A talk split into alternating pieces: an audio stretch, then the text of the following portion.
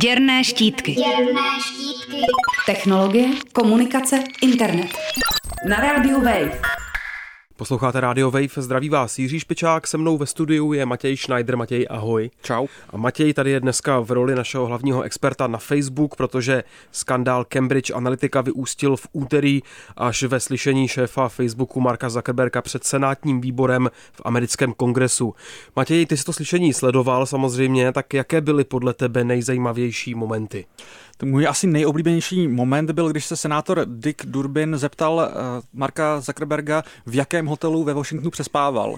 A když mu Mark Zuckerberg odmítl odpovědět, tak poukázal, že přesně o tohle tady jde, že i Mark Zuckerberg teda nechce úplně tak prozrazovat nějaké věci ze svého soukromí a že přesně kvůli tomu tady je to slyšení. Další trochu komický moment bylo, když Marka Zuckerberga spovídal senátor Ted Cruz, který v roce 2016 kandidoval na prezidenta a byl asi nejsilnějším republikánským oponentem Donalda Trumpa. A vzhledem k tomu, že celý tenhle ten skandál dovedl do amerického kongresu Marka Zuckerberga kvůli uh, Cambridge Analytica, tak to bylo trošku komické, protože předtím, než Cambridge Analytica pracovala pro Donalda Trumpa, tak pracovala pro Teda Cruze. Čemuž se pan senátor během toho slyšení v úterý celkem umně vyhýbal a snažil se o tom nic neříct.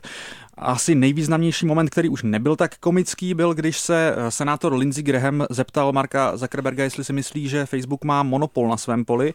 Mark Zuckerberg se trošku vyhnul odpovědi a řekl, že si myslí, že ne. A z tohoto momentu už jsme viděli dost memů na internetu. Zásadní otázka ale je, co se teď s Facebookem přesně děje. Někteří uživatelé si pod hashtagem Delete Facebook mažou účty. Myslíš, že tohle může někam vést? Tenhle ten skandál primárně bují trošku v Británii, ale především ve Spojených státech. I kdyby si všichni uživatelé Facebooku ve Spojených státech smazali svůj Facebookový účet, tak stejně se počet, celkový počet uživatelů Facebooku sníží cirka o 10%. Takže ono to udělá velmi málo. Navíc teda uh, už několikrát bylo potvrzeno, že Facebook sleduje a vytváří si profily uh, na lidi, i když nemají účet na Facebooku. Co tím si říct je, že i když si zmažete Facebookový účet, tak tenhle ten problém nezmizí a stejně na vás pravděpodobně Facebook, dokud se to nepostaví mimo zákon, bude mít někde, někde profil. Špínu takzvanou. Špínu na vás bude mít, ano. V radikálních případech někteří komentátoři navrhují až znárodnění Facebooku v uvozovkách. Může se něco takového stát podle tebe a co vlastně můžou zákonodárci dělat? Ono to znárodnění je poměrně divoká fantazie, i když teďka v poslední době se začíná objevovat eh, v komentářích na celkem serverech, kde by to člověk úplně nečekal, jako je Bloomberg nebo třeba Vice.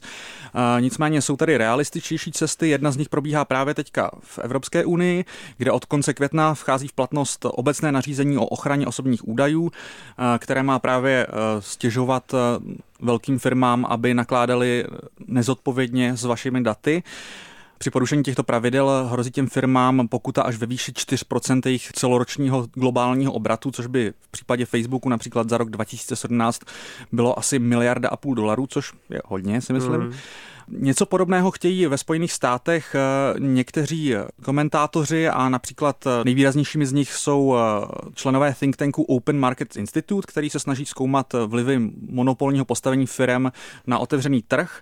A ty požadují právě, aby se inspirovali američtí zákonodárci právě těmito evropskými pravidly a zároveň by chtěli po federální komisi pro obchod americké, aby trošku vlastně ten Facebook rozparceloval, protože podle jejich názoru už ta firma dorostla takové velikosti, že zneužívá svého monopolního postavení a cesty ven nevede, aniž by se Facebook rozparceloval. A ti děkuji za vhled do dění na Facebooku a vy si textovou podobu příspěvku můžete už teď přečíst na webu wave.cz. Děrné štítky. Děrné štítky. Technologie, komunikace, internet. Na rádiu Wave.